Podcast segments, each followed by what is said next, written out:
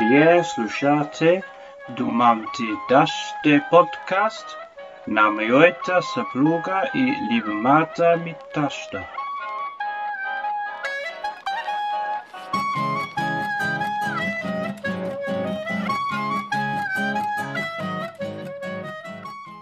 Здравейте! Вие сте с Думам ти дъще.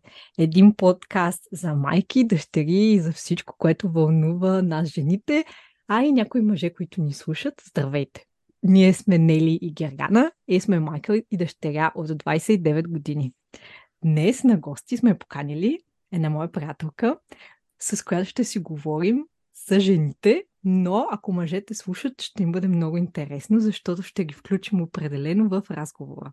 С нас днес е Емилия Фарингтън, която е моя приятелка от университета в Абардин и също така е директор медийни технологии. и тя ще се представи малко повече, ще разкаже за себе си и за работата си.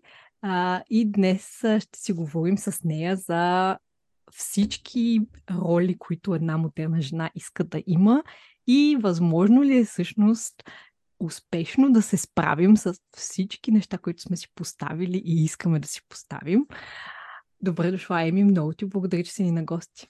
Здравейте, много ми е приятно. Благодаря много за това, че приехте моята самопокана. Няма да кажа, че ме поканихте. А, много, много ми е драго и да, вълнувам се за разговора. Искаш ли да кажеш малко повече за работата, защото тя звучи страхотно, особено на английски. Всъщност тя е Media Tech Director. А. А, да, много е странна. Не знам дали съм се опитвала изобщо да я обяснявам на български. Мисля, че моето семейство съм се отказала много отдавна да им обяснявам какво правя. Цялостната сфера, в която, към която приспада е дигитален маркетинг. Това е което съм се занимавала през цялото време, откакто завърших. А, само, че сега вече просто много строго съм се профилирала. Защо технически? Защото се занимаваме с технически решения за сложни казуси и проблеми в сферата на дигиталния маркетинг. Това как да свързваш информация, която имаш в едни платформи с други, как да си говорят едни роботи с други, едни алгоритми с други и така нататък.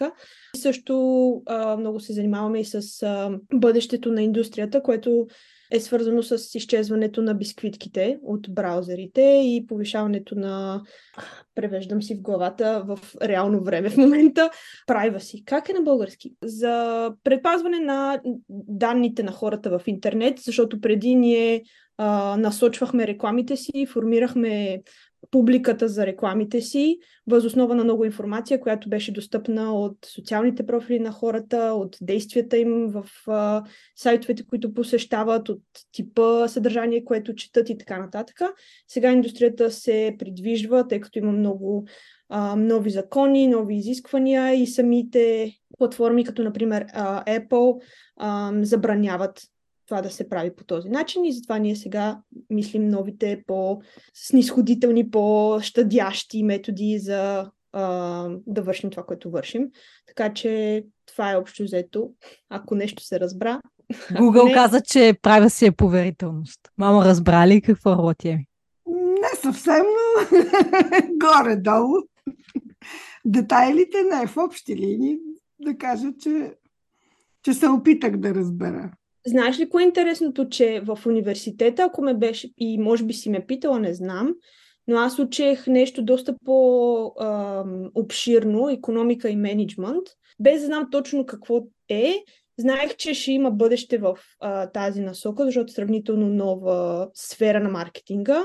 И стърсих работа в това нещо и просто го почнах от нулата. И мисля, че си намерих всъщност, наистина много ми харесва, не съм сменяла от тогава, не съм си мислила за смяна. А, така че някак си точно все едно като малко дете, нали, какво ще, ще бъдеш ми това, просто ми звучи готино. Обаче после се оказа, че е доста подходящо за мен. И реално аз съм консултант сега. Мислих си, че ще ми отнеме повече години и повече време да стигна до консултантство. Ти сега ще имаш а, скоро една много приятна, креативна почивка от кариерата ти, да кажем на нашите слушатели, че Еми очаква бебе и ще се включи към а, клуба на младите майки с а, много високи цели и, на, и ще дума на своята дъщеря разни неща, така че думам ти да ще е право в целта. Mm-hmm. А, как се чувстваш? А, чувстваш ли се, че се едно ще имаш пауза на кариерното ти развитие? Или си го очакваш с нетърпение? Ами, очаквам го с нетърпение, защото така съм искала да стане като а, във времето. Горе-долу така съм си представила да се развие живота ми. Тоест, а, планувано е, очаквано е. В точно тази позиция, в която съм сега, може би следното нещо се усеща най-силно, а именно, че да, наистина ще е пауза и ще е пауза, която ще ме върне много, много стъпки назад. Но не го казвам с лошо, просто това е такъв е факта и аз си мисля, че реално когато родя няма да ми дреме. Аз не мисля, че и сега съм много разстроена по въпроса, но е факт, че първо в нашата индустрия има неща, които се променят, дори да отидеш две седмици на, на в почивка и се върнеш, а, може да има нови функционалности в платформите ни, може да има нов закон, който променя как правим дадено нещо. И просто това е много високотехнологична а, сфера и просто а, промените са огромни. Така че за една година, дори да работех на предишните си позиции, щях да съм назад. Има цели нови версии на платформи, строят се и нови така, и така нататък, но в тази, в която съм сега, където реално се очаква да съм експерт, на най-новите неща. Буквално работим много близо с Google и всяко ново нещо, което те дори още не са пуснали на широкия пазар, ами го тестват. Реално нашите клиенти са най-големите клиенти и на Google, съответно те имат а, досек и допир до тези неща и ги тестват реално в бета вариантите им, преди изобщо да се пуснат на пазар. Така че реално сме наистина на ръба на технологиите. И, смисъл и другото е, че проектите, по които работим, се проточват с месеци. И аз за времето, в което съм тази, в тази работа, няма да видя нито един завършен проект, по който аз съм работила. И това е малко, нали, се усеща малко странно. Тоест, е, просто е много дълго... Времето, което времето и усилията се инвестират в много дългосрочни а, решения за проблеми, които аз просто няма да, вид, да ги видя да се реализират, докато все още не съм излязла в майчинство. Съответно, като се върна, може целият ми отбор да е различен, да ги няма същите хора, но, но и най-вече просто в индустрията самите неща, на кои, темите, на които се очаква моята позиция да е експерт, ще са тотално други. И това е доста странно, но а, от друга страна винаги има какво да учиш, така че и няма, също е хубаво, може би, че няма да се очаква да съм в крак с тях. Ще бъде ясно, че една година ме е нямало и надали съм чела апдейтите на, на Google в Google портала и така нататък, за да знам какво е станало. А ти имаш ли желание? Всъщност, не. не. не.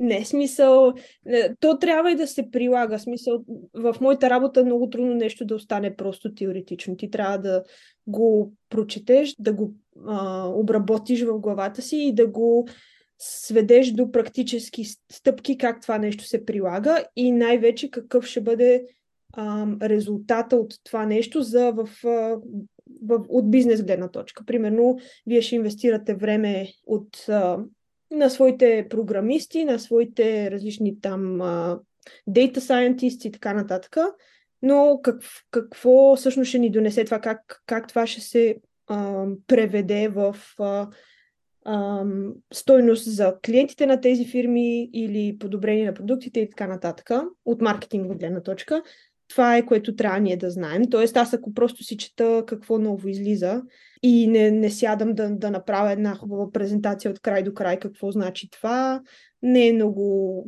много полезно и без това, така че просто трябва да го практикуваш. Така че не мисля, това мисля, че ще си е малко загубено време да, да го чета и не знам, няма да ми е приятно. Им че изобщо няма да ми е до това. Ти ще кажеш, Гери, дали е така, но... Ами в а, Великобритания има нещо, което се казва Keep in Touch Days. Не знам дали вече си чула и проверила.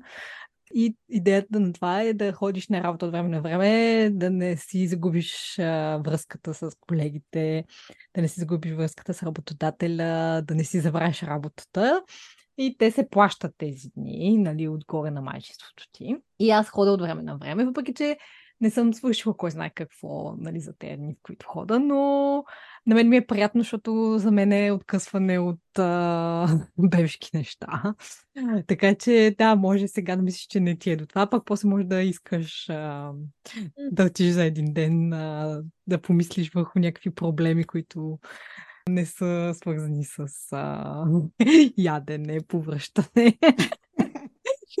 Не я отчаивай да не дай така. По-малко, по-малко идеологични ще бъдат естеството на проблемите, мисля. да.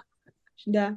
Възможно е. Сега имаме една колежка, която се върна от майчинство след повече от 3 години, защото ние имаме големи отпуски и след майчинството, докато си вземе и отпуската, първите дни милата беше в абсолютен шок, защото поколенията се сменят и всяко следващо е по-зле.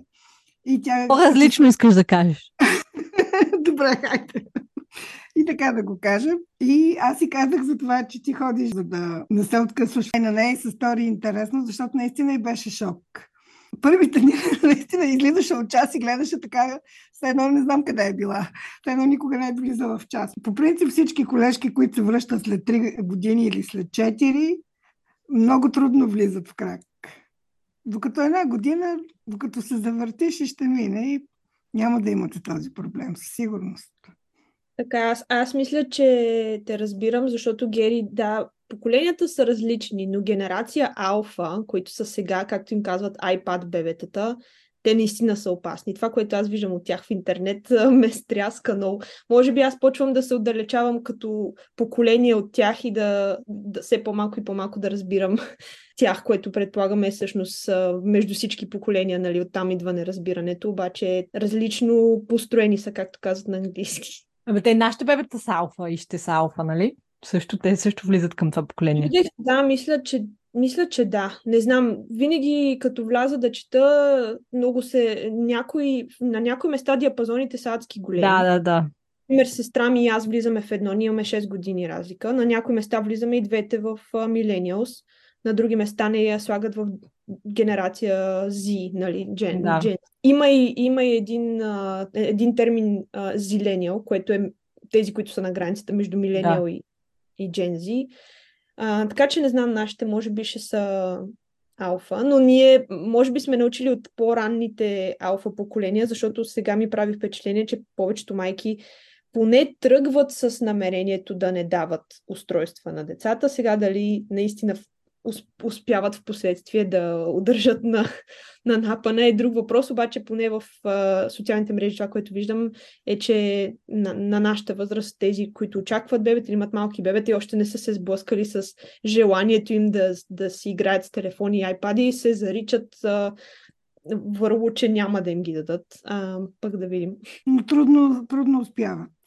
Имат доброто намерение, но действителността е друга, за съжаление.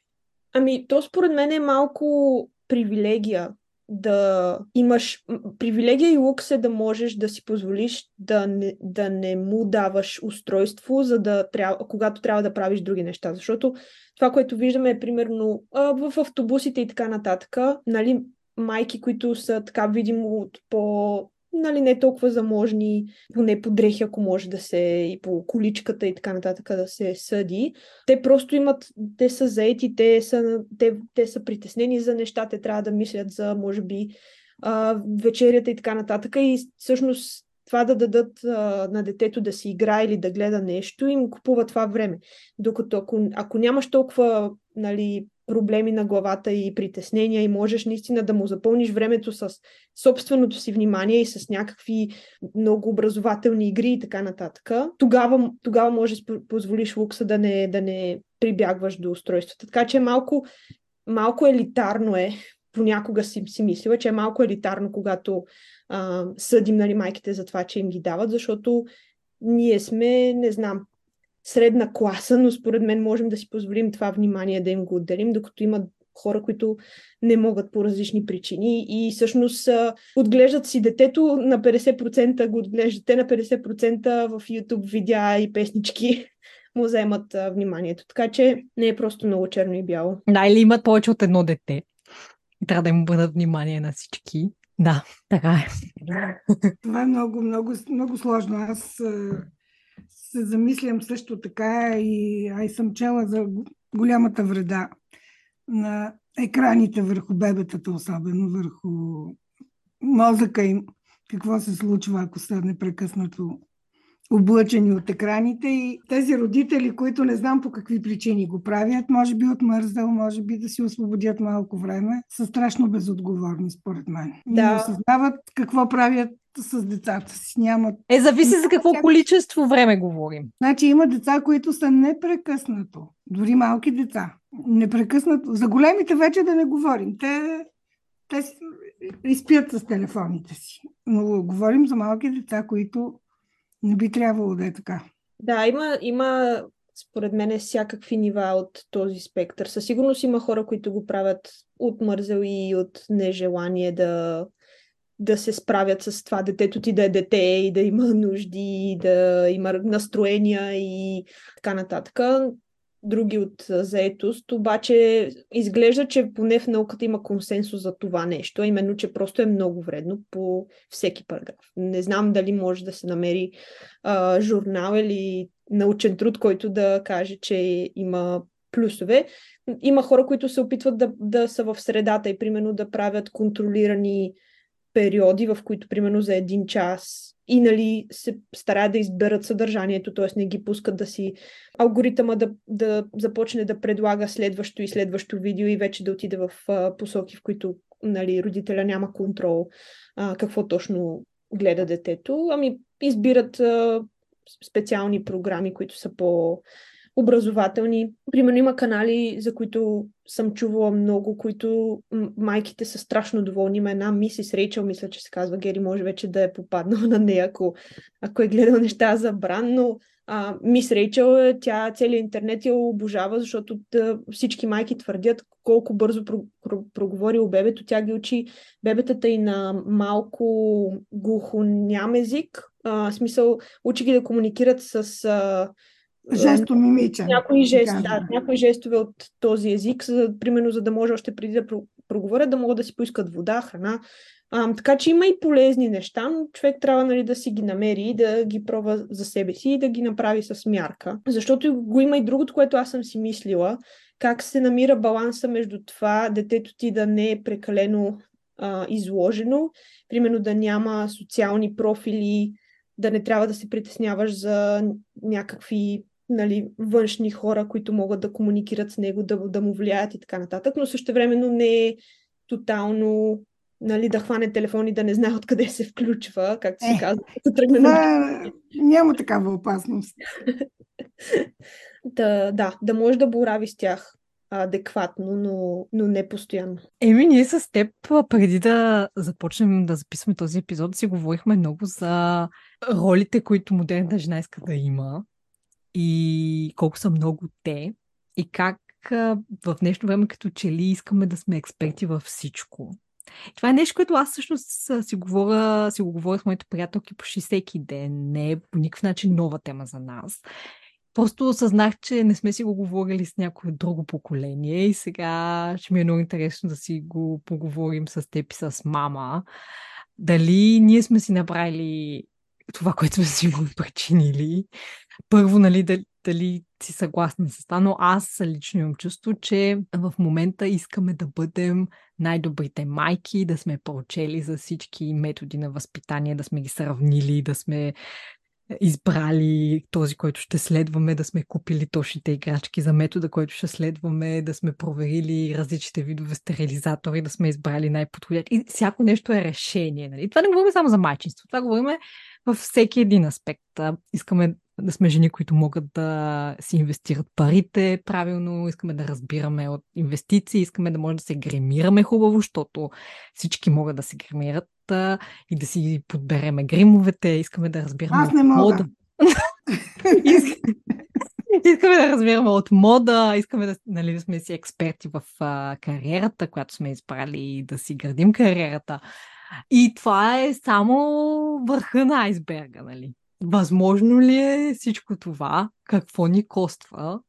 И, и защо изобщо ще го причиняваме? Отварям а, за дискусии и за мнения. Така, аз като човек от друго поколение, много по-различно виждане, с по-различен начин на живот.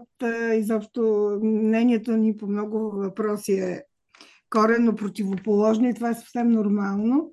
Но моето мнение е, че наистина сами си причинявате всички тези тежести, които носите и много от тях са абсолютно излишни. Например, да прочетеш всички видове теории, значи специално в отглеждането на децата всички теории отиват на пух и прах, защото всяко дете е различно и няма нужда от никакви теории. Казвам ви го като човек, който работи 34 години в училище. Така че няма нужда от никакви теории. Така поне аз смятам. Не ви го налагам като мнение, но така смятам. А съвременната жена наистина има много тежък живот. Защото, както изброи Гергана, освен, че иска да бъде експерт във всички сфери, тя трябва да изглежда добре, защото обществото й налага това да винаги да бъде като фотомодел и фигура, и прическа, и облекло, и абсолютно всичко. Според мен това също е излишно. В определени случаи, да, трябва човек, например, в някакви тържествени случаи трябва да бъдеш много добре във всичко, но в ежедневието мисля, че не. Не е необходимо чак толкова да се товари човек. Също и има такива, които в, са в крайности, като най-добрата домакиня. Аз съм ви казвала и много мои приятелки, на Гергана приятелките харесват една мисъл, че чиста къща пропилян живот. Това е много добра мисъл, защото освен чистенето има толкова други хубави неща които да се вършат, да не се вманиячаваме чак толкова. Та мисълта ми е, че във всичко трябва да има мярка, да не се прекалява. Нито с прекалена така енергия в семейството, в домакинството, в гледането на деца, нито в кариерата. Просто защото човек не е робот. Пък и робота сигурно в един момент прегрява, но човека прегрее ли тогава вече става страшно. И за това по-кротко. Малко по-бавничко, по-спокойно. Работа ще има и след нас, но нас няма да ни има. Така че ценете си времето, ценете си живота и карайте така постепенно, не с всички дини под мишницата. Това слагам началото на гледната точка на моето поколение, може да ме опровергаете. Почваме. Почвайте. Аз съм напълно а, съгласна на теория, че това трябва да е така. Моите а, родители и баба ми казват абсолютно същото. Спри се, поземи си въздух, нали, дишай. А, не знам защо ни е толкова трудно да го направим. Мислила съм много по това. Ед, едното нещо, за което съм сигурна е, че просто наличието на толкова много информация ни вреди адски много. Защото когато ти знаеш какви дълбини, в какви дълбини можеш да скочиш на всяка тема и ако си отговорен човек и амбициозен човек, ти просто чувстваш задължение да се информираш. Постоянно ми се случва това в бременността и в а, а, търсенето на информация след това за раждането. Някак си чувствам се едно ако нещо се случи и аз знам, че съм можела да съм била прочела, даже аз не знам какво, какво време да използвам на глаголите си тук, ако хипотетично съм, аз се чувствам, че е можело нещо да съм била прочела за това и не съм, просто това ще е ужас. Същото и за избора на продукти. И знам, че това е пълна лудост и абсолютно невъзможно. Не ми е неизвестен този факт, но просто чувстваш някакъв дълг да го направиш да, или да се опиташ да го направиш до възможно най-висок процент, да покриеш темите, да покриеш продуктите, да прочетеш мненията на другите майки, които са ги ползвали. При мен има един допълнителен а, слой на това, че много мразя похабени, примерно да купя нещо, да се окаже, че то не е правилното или не върши работа и то да е нали, един вид похабено или да, да създаде просто хаос в къщи, защото имаме, сме се натрупали с много неща, или да са похабени пари и така нататък. Това също ме плаши много, а това е абсолютно неминуемо, защото аз няма как да знам, аз преди не съм имала дете, не мога да събера целият човешки опит на всички жени по целия свят с всички продукти, и да, да взема правилните решения. Ясно ми е, че ще има неща, които просто няма да влязат в употреба, но пак някак, някак си се хващам, че изпитвам дълг да се опитам. Все пак да се опитам. Най-добрият ми опит за това да всичко да влезе в употреба, да не съм купила твърде много ритънки, които да израсте твърде бързо. Аз да са, си мисля, тези ритънки не влязаха в употреба. Това е а, разхит, разхитително. Същевременно да не изпадам ситуации, в които нямам чисти такива и да трябва да ги суша с сешуар, за да ги облека на бебето. И това е още преди да съм родила. Така че аз съм много сериозно тежък случай. На, на, на български може да се преведе а, парализа, парализата на анализа. анализи постоянно за, за всяка тема. Даже нещо, което преди няколко дни осъзнах и беше като къв еврика момент, че аз най-големите решения в живота си съм взела с невероятна лекота, а най-малките практични решения за буквално как, каква поставка за гъби да си купя за чешмата съм, може би, отне, са ми отнели примерно 3 часа търсене, а, да си отива с кухнята, да е пак, пак да е практична, да е произведена от тези какви си материали. Примерно за, нов, за новия ни апартамент може би съм избирала шишенца за течен сапун по-дълго време, отколкото името за бебето. С абсолютно И аз съм много странен, парадоксален човек. Смисъл, аз се затруднявам на малките решения, на големите решения просто ги усещам и, и съм убедена, че са вярни. И дори не се връщам да ги, да ги поставям под въпрос и не мисля, че от големите решения са, някои са били грешни. Нямам никакви, не съжалявам и не се а, самообичувам за никакви големи решения, които съм взела. Което е супер странно. Би трябвало да взема полката от това и да си кажа, добре, защо големите решения съм ги взела добре, значи може би и малките мога да ги взимам с по-голяма лекота и пак ще са верни, но не. Така че едното нещо със сигурност е информ... това, че имаме информация и че чувстваме за дълг да се опитаме поне да разчопкаме някакъв процент от нея, за да имаме някаква статистическа сигурност, че прочитайки 100 коментара за тая количка, които са позитивни, добре, статистически погледнато би трябвало тая извадка да е добра, нали? Затова ние да се доверим да купим тази количка, примерно. И така, ще дам на Гери да, да каже, че мога още много. По това, съм, това, по това мисля всеки ден. Да, аз също, но ти каза, че си парадоксален случай. Аз мисля, че масово жените са така може да греша, но аз им чувство, че масово, не знам дали си навлязла в а, джунглата на мамешките групи. Това е едно много, много, много страшно пространство в интернет. Ако не си, не дей. Беге мама. Не беге мама, други. Беге мама не знам, нямам опит всъщност, но там се разискват. Аз вече не ги следвам, защото си а, прочиствам малко съзнанието в момента, но там се разискват неща, подобни на такива, каквито ти спомена, от стотици жени. Ама като казвам стотици, не, не провеличавам. Някой е питал въпрос изключително конкретен. Дали можеш да комбинираш ябълка с морков, примерно.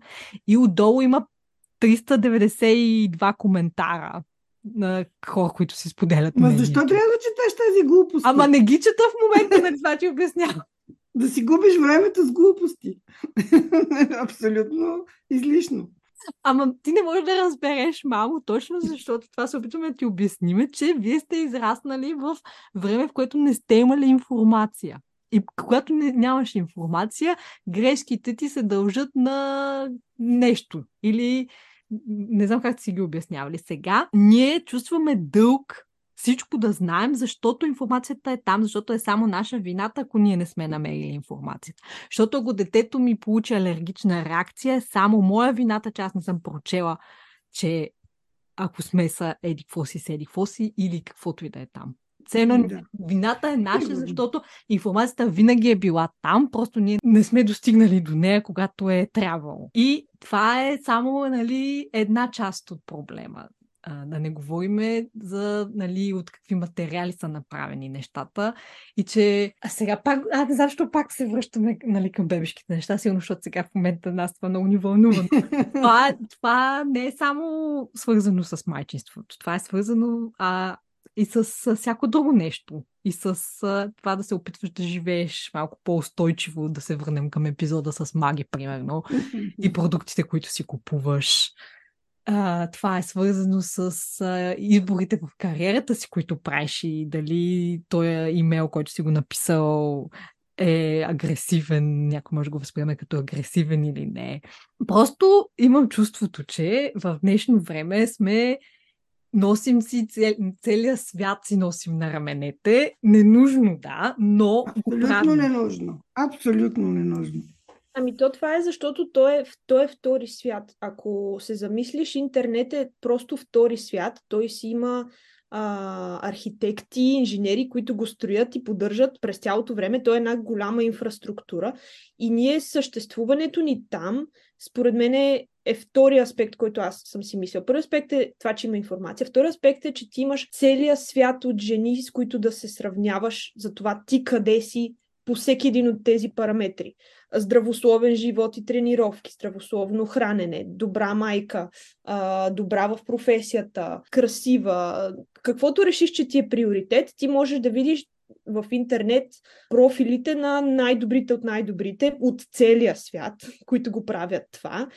И те, те селективно са си създали този имидж, съответно те са избрали най-доброто, което да ти покажат. Нали, за тези, които правят това. Така, има и нали, течения в момента хората почват да се усещат за това и да казват, не, аз ще кача и когато се провалям и когато не съм в най-силния си ден, за да е по-реалистично, но до момента поне, защото Инстаграм специално е нали, мястото, където най-много, според мен, хората се сравняват и то е така и създадено да е естетично, красиво, да е много полирано и да ти представя много хубава картинка на всичко. То не е, той не е съществувал достатъчно дълго, за да може хората да не го използват по най- най-логичният начин за човешката природа, именно просто да се сравняват и да си, да си създават идоли, а пък тези идоли да, да си представят само най-добрите страни от живота. Така че втори аспект е просто това сравнение, защото някой излезем от този втори паралелен свят, дигитален, в който ние си нали, топим краката всеки ден и там се случва всички, всичко това с информацията и с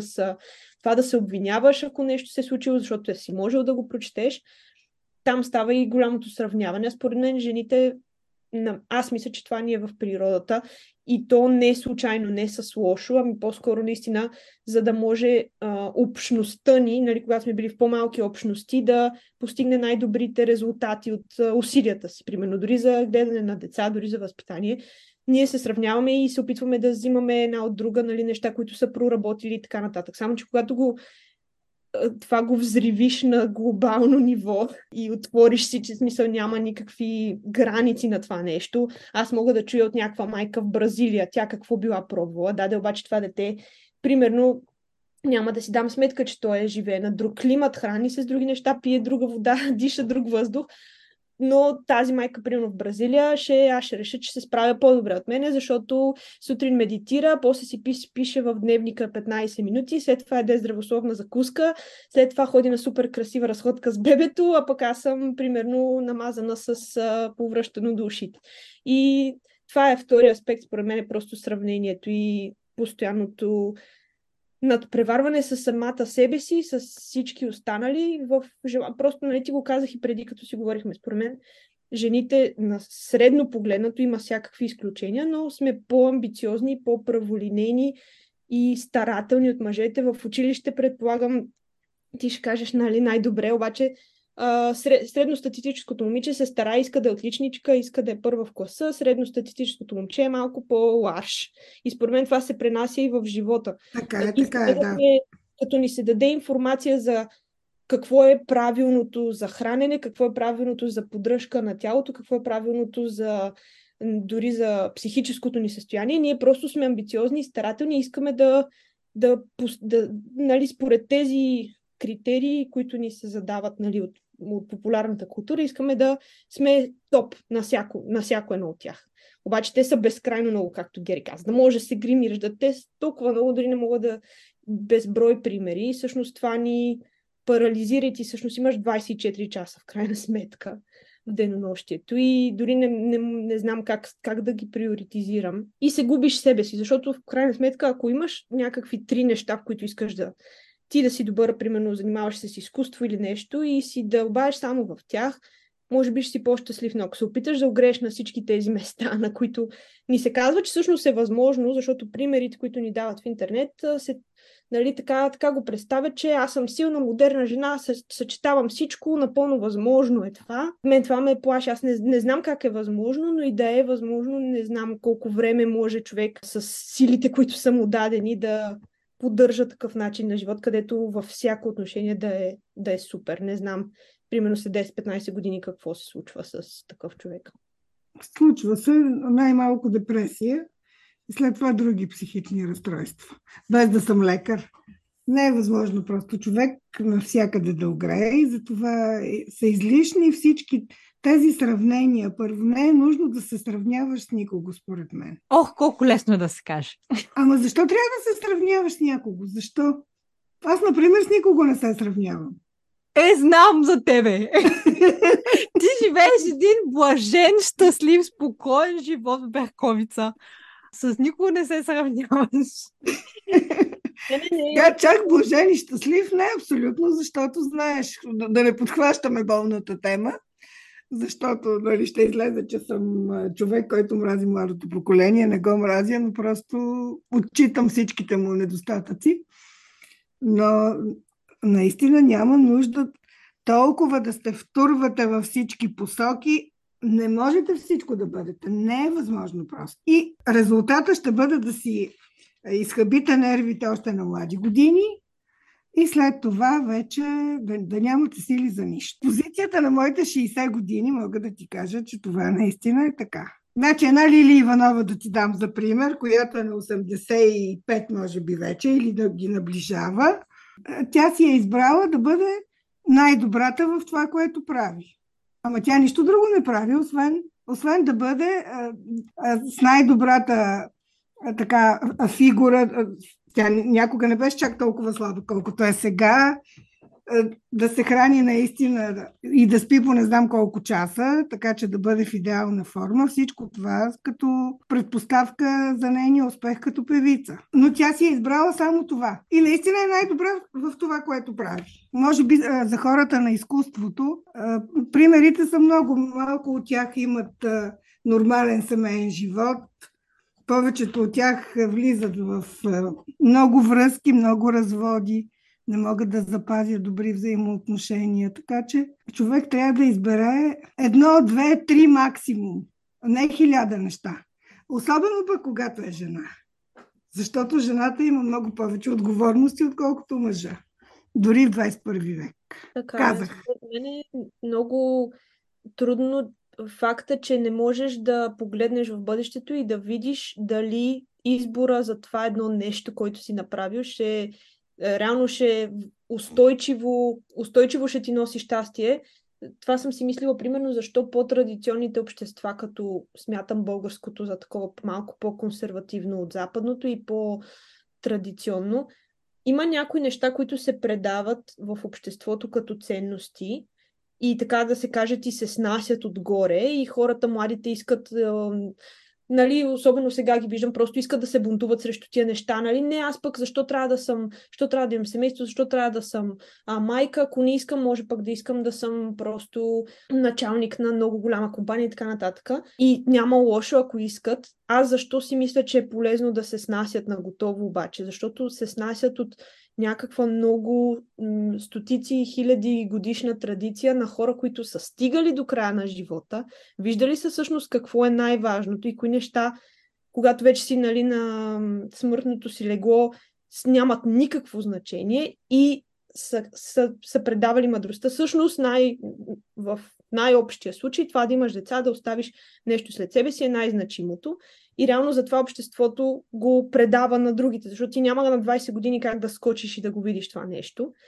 И ако има ценност, колективна ценност за това нещо и някакси в България, според мен все още го имаме, защото и нашето поколение виждам, че да, модерни жени сме и така нататък, но повечето от нас все още ги искат тези неща, сравнение примерно с западните ни връзнички. Има полза от това, защото ние без да изживеем един цял живот и да го пропилем в глупости, нали, взимаме мъдростта на хората, които са го минали вече. А, а вече ако не искаш, ако това за тебе се чувстват като окови, като нещо, което те спира и те дразни факта, че това е общоприето, ти пак можеш да излезеш от тази рамка и да правиш каквото искаш, но според мен аз виждам някаква стойност в това нещо, което според мен е... те не си дават сметка. Те си мислят, че са едни лоши хора, седнали на една маса и сказват, не, жените ще седят вкъщи и ще правят, нали, ще са основно майки. А според мен изобщо не е така някои неща, просто натурално се получават като натрупвания в културата и остават като нали, ценности, които са подредени по даден начин.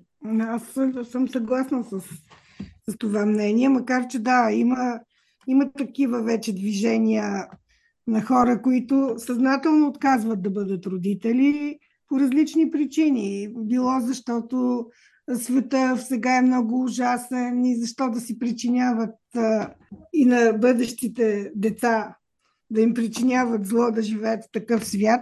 Даже и аз, като се замисля в какво време живеем, направо ми е жал за бъдещите поколения, защото наистина няма да живеят в хубаво време и в хубав свят, за съжаление, но това си е въпрос на личен избор. Но ето... В какво време живеем хора? В момента в една огромна част от света има здравеопазване, има питейна вода. В една много голяма част от света няма война. Работното време е най-късото, което някога е било в историята на човечеството.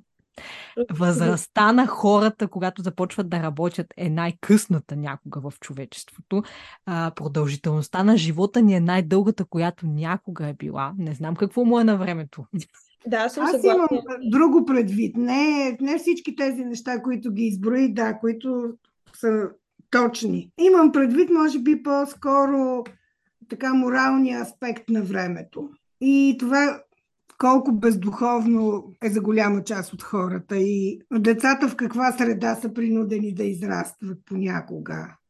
Не всички деца имат щастието да имат такива образовани майки като вас, които още преди да са се родили децата им са прочели всичко и знаят всичко. Има да. деца, които растат в много, много ужасяваща среда. Не само економически. Но това е друга тема, да не се отклоняваме. В, в този смисъл исках да кажа, че, че съвременният свят е ужасен. Аз бих обобщила, че всъщност нещата, които Гери изброи, са директната причина за нещата в културата да не са добре, защото а, не знам дали ще я кажа правилно поговорката, но а, лошите времена създават силни хора, силните хора създават добри времена, добрите времена създават слаби хора. Ние сме в а, момента от а, културата, в който точно защото живе, нали, голяма част от света, както Гери каза, не е навсякъде, но голяма част от света е много развита и живее много добре, много по-добре, отколкото всички преди са живяли.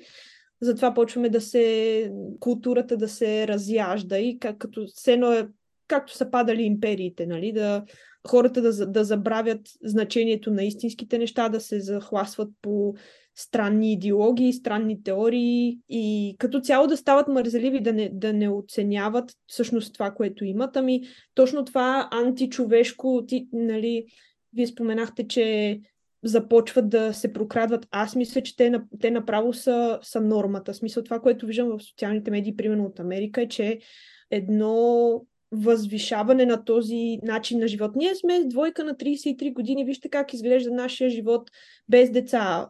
Сега бяхме в Бали и после се връщаме на нашите работи и всеки, всеки уикенд ходим за коктейли. Нали. Е, буквално съм гледала стотици, понеже алгоритъм очевидно вижда, че са ми интересни да, да следят този тип хора. Стотици видеа, които са хора показват начина си на живот и се хвалят с това колко е хубав от факта, че те, за разлика от техните връзници, са избрали да нямат а, деца, което няма лошо, но то започва да става като идеал, защото като се, като се представя само нали, добрите страни на това. И аз винаги се притеснявам за тези хора, защото то си е техен избор. Аз не искам да им казвам как да живеят. Но не мога да знам след 20 години как ще се чувстват, като вече са примерно на 55 и всичките им приятели, които имат деца, си празнуват празници и така нататък с децата си, а те още ли ще си пътуват, дали няма да им мръзне, нали, моя съпруг постоянно казва, че това е хедонистичен, не знам как да го преведа, хедонистичен. Да, хедонистичен, точно. Да, начин на живот, който е някакси не, несъвместим, примерно с това, което религиите ни учат и така нататък, да има нещо по-голямо от теб, да не, си, да не е някакво поклонение пред Аза, съществуването ти. Нали? А, моя аз, нали, моята консумация на неща, моето пътуване, моето обогатяване, да има нали, хората да имат нещо извън тях, което ги движи, което обикновено винаги са били децата, най-малкото и семейството, ако не нали, други някакви ам, каузи. Е, за много от тях е кариерата, предполагам. Да, да, да. А, което, нали, не казвам, че е хубаво или лошо, просто като аргумент. Аз имам приятелка, която е избрала да няма деца и тя иска да се развива кариерно. Сега не знам дали едното го е избрала заради другото, но примерно тя винаги казва как ще бъде готината Леля и че ще купува подаръци на всички, защото има повече пари от нас, които няма да имаме достатъчно пари, защото имаме деца и така, така. Това са нали всичко е на шегата. Аз съм много за... Смисъл всичко, което ми казваш, че тя е казала, това, това са много хора. Смисъл аз го чувам от много, много, много хора. Което много е трудно. Смисъл аз не мога да, да, да, кажа, да й кажа, защото и аз не знам. Смисъл аз може да не дай си Боже, не знам децата ми да са супер неблагодарни, да не искат да ме чуват и да ме виждат. Аз пак на 55 да съм напълно сама и да на коледа, примерно. И да...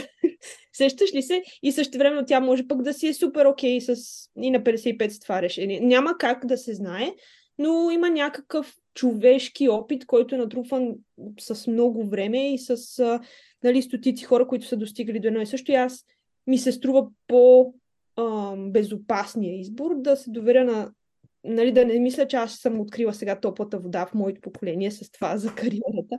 Макар, че действително нашите поколения са от първите, които могат точно така да решат да си изживеят живота. Нямаме много назад примери, в които да погледнем на, нали, на това нещо, защото жените сравнително отскоро са нали, в, в работната среда и на високите позиции и така нататък. Така че може би това е експеримент, който си заслужава да се случи и да видим след примерно 100 години нали, до, как, до каква човешка мъдрост ще се стигне, след като вече те са го пробвали веднъж. Един живот е изтекал по този този начин. А, няма лошо, но мен ме притеснява, защото аргумента, нали, те ще живеят в лош свят. Аз си мисля, че ако аз оставя хора, които, нали, аз съм възпитала до някаква степен да, в моите ценности и, нали, се надявам да съм добър гражданин и да оставя, примерно, няколко добри граждани, то това ще е надеждата нещата за тях да се подобрят. Ако нали, интелигентните и е, така связани хора като нас все по-малко имат е, деца, наистина бъдещето ще започне да изглежда доста в черни краски. А, така че аргумента, нали, аз, аз ще пестя на земята моите, моите наследници, не го разбирам. По-скоро, ако, ако си позитивно настроен, ще си мислиш, не, аз ще оставя наследници, които ще помогнат да не са толкова зле нещата в, в следващите, примерно, 50 години. И аз споделям това мнение.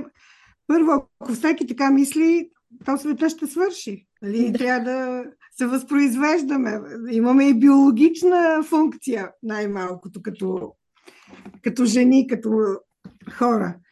А това да, да мислиш само за себе си, наистина е много егоистично. Защото, ето, Гергана вече е видяла какво значи да бъде майка. Ти скоро ще го видиш. Вече, когато си майка, твоята личност отива малко или много на заден план, защото детето не само, че ти изпълва цялото ежедневие, докато е малко, докато зависи от тебе и физически, но и на колкото години да става, ето вие сте вече големи, но ние всеки ден ви мислим, всеки ден си мислим какво се случва, как живеете, добре ли сте.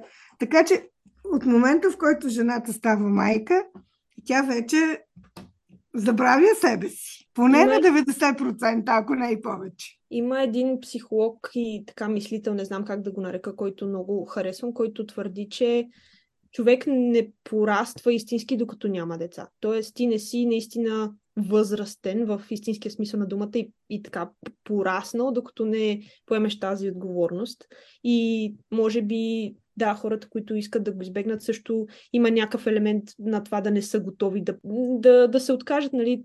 Те си дават сметка, че няма поне за в първите години със сигурност нали, нещо друго ще е на абсолютно първо място. После вече, нали, може би, като порасне децата, малко повече се стабилизира това нещо. Но аз съм склонна да му вярвам, че е така. Смисъл, това е наистина е голямото порастване се случва. Тогава иначе за свършването на света, между другото, много гледам за това нещо и много така хора, на които смя, смятам, че може да се вярва, го твърдят и цитират, нали, съответно статистики, които не съм отишла да ги проверя, но всъщност е абсолютно обратното на това, което всички нали, си мислим и ни се казва, че има а, свръхпопулация. Напротив, това, което те, е, слушам от всякъде, е, че всъщност истинската статистика е, че адски много държави са под скоростта на обмен на обществото, която е нужна, за да не изпаднат в а, колапс нали, на, на популацията. А, особено западните държави. Примерно има държави, които примерно 10-15 години са под, примерно трябва 2,3 примерно е а, скоростта, с която се, се обменя и има страшно много държави, които са под това и съответно тенденциите в културата, за които до сега говорихме, не, няма да помогнат. Така че всъщност изглежда, че може би сега сме много и сме повече отколкото сме били, но за да може всичко да се а, поддържа в вида, в който е и инфраструктурата и така нататък, всичко да, вър... да продължава да върви нагоре, ако може, а, всъщност а, сме се запътили към, към криза. Тъмен, това ми... Европа. Европа е много застаряващ континент, да не говорим за България в частност, където прираста е отрицателен. Не само България. Всички развити държави имат този проблем. Да, точно. На разлика от да. третия свят, където демографска криза няма. Ами, щом днес казаха за сферата на туризма, че в България ще наемат индийски и пакистански работници, защото няма кой да работи по морето на хотелите. Представи си, от, от Индия и от Пакистан ще дойдат. До сега бяха украинци, молдовци, а такива, които са все пак по-близо съседни държави, близко и с езика. Щом сме стигнали до чак индийци и пакистанци да идват да работят на нашето море, значи смятай, че положението никак не е, не е добро. Това ще бъде интересен експеримент. Това няма. Искам да съм муха в някое заведение да гледам. И да се върнем на това, което първоначално започваме да си говорим за всички неща, които се опитваме да бъдем в момента. Аз, а, докато си мислех за епизода, си мислех за баба. Аз всъщност на каквато и тема да си мисля, се връщам към нея и тя какво ми е казвала. Но специално вчера си мислех за това, тя, когато ми разказваше неща, колко просто звучаха. И се чудех, тя ли ми ги е разказвала простено като на дете или те са били толкова прости? Защото mm. си спомням, че ми е разказвала как е учила, как след това можеш да напишеш къде искаш да идеш да работиш, но те те разпределят някъде да отидеш, което може да вземат по внимание ти какво си казал, че искаш, но общо взето си е разпределен в някаква болница. Тя била разпределена в Замфирово, което е едно село. Оттам е имало лекари, които са дошли от всякъде и те са били разпределени да работят там. Колко хубаво им е било, колко... И сега това е, защото са били млади. Всеки си спомня за младостта с да. а, умиление, разбира се. Но си спомням, че дори когато ми го е разказвал, аз си мис си мислех за моите таблици на това как да си избера, къде да ида да правя магистратура, локацията, ранка на университета, хиляди други неща, законите в държавата, дали да работиш по часово, така, така, така. И че всъщност в един живот от миналото, по, по време на комунизма, което е доста важно да се каже, някъде те разпределят да работиш. Ти представяш ли си, Еми, да, да сме завършили Абърдин и някой да ни е разпределил някъде да им да работим. Ние това, ние, това ще бъде такова нарушаване на нашата свобода. Аз все още мисля, че то е нарушаване нали, на нашата свобода и права, но а, самата идея, моя малък мозък не може да я асимилира как някой ще те сложи някъде да работиш, ти ще си много щастлив там. Както виждаш, напълно възможно. Ами, това е. Даже аз в, когато си мислех каква тема да си избера за, в университета за дисертацията, в економиката бяхме учили за парализа на избора. То пак е като анализа парализа и парализа на избора доста близка концепция. Просто когато имаш изб... колкото повече избор имаш, има ниво, до което изборът ти помага, нали, имаш примерно три опции, но когато имаш 300 опции, всъщност започва от, от един момент нататък, кривата става такава, че започва да ти е във вреда. И ние сме отдавна, според мен, за абсолютно всяко нещо, за което имаме да правим избори, сме в ситуацията, в която броя на изборите, с които, сме, а, които ни се предлагат, е в, а, ние в ущърп. Така че реално това, това, за което си мислих като те слушах е колко а, много статистики съм чувала за това колко са успешни, примерно в Индия, уредените бракове. Как те и до ден днешен си продължават с това. А, защото, примерно, се доверяват на родителите, които имат повече опит. Те си познават детето, другите родители си познават тяхното дете, те с техния опит някакси се споговарят, решават, че тия хора ще си паснат. А, съответно, се срещат горе-долу хора от близки прослойки, т.е. живяли са по, по подобен начин децата с подобно нали, финансово положение, може би подобни ценности, което им дава нали, добър старт, поне на базисно ниво да, да си паснат. И някакси факта, че нямат избор и не поглеждат навън от това, т.е. принудени са този брак да проработи, за нали, от хорски срам най-малкото предполагам. И просто полагат усилията, докато сега ти имаш сайтове, за, сайтове и апове за запознанства, имаш социални медии, постоянно гледаш на страни другите какво правят, ти не се чувстваш задължен да работиш върху нещата, върху които е трудно да се работи. Много хора при първата трудност се разделят и така нататък. И предполагаме подобно и за, и за работното място. В смисъл, те всички, всички ги разпределят. В смисъл, ти ще се чувстваш много нечестно, ако всички си изберат професия, ама тебе пък, нали, партията реши, че тебе специално ще те прати някъде. Обаче те, когато всички са в абсолютно една и съща ситуация, предполагам, то не ти тежи, ти, ти не знаеш и друго. Така че ние сега, като сме на тотално другия край на спектъра, просто ни е много трудно да си го представим, но, но, но ми е напълно ясно, че ако съм в среда, в която това са правилата и така работи нали, системата, както се казва. А не, че съм за, но просто си представям как като това, това е за всички едно и също и някак си по-лесно се преглъща и просто си ми там ме пратиха, дай да видим тук. Дай да си намеря да ми, какво ми харесва в това място, защото така или иначе нямам избор да го сменя, не съм го и аз избрал и те принуждава да погледнеш, може би, по-позитивно, нали, зависи какъв човек си, защото аз, примерно, съм много песимистична. Аз, аз ще си се тръжкам до последно, сигурно, ако не, не ми харесва къде са ме пратили и няма да, да намеря начин да... В смисъл, аз ще се старая, нали, защото просто съм старателна. Сигурно ще се справям добре, но ще съм нещастна. Това съм сигурна.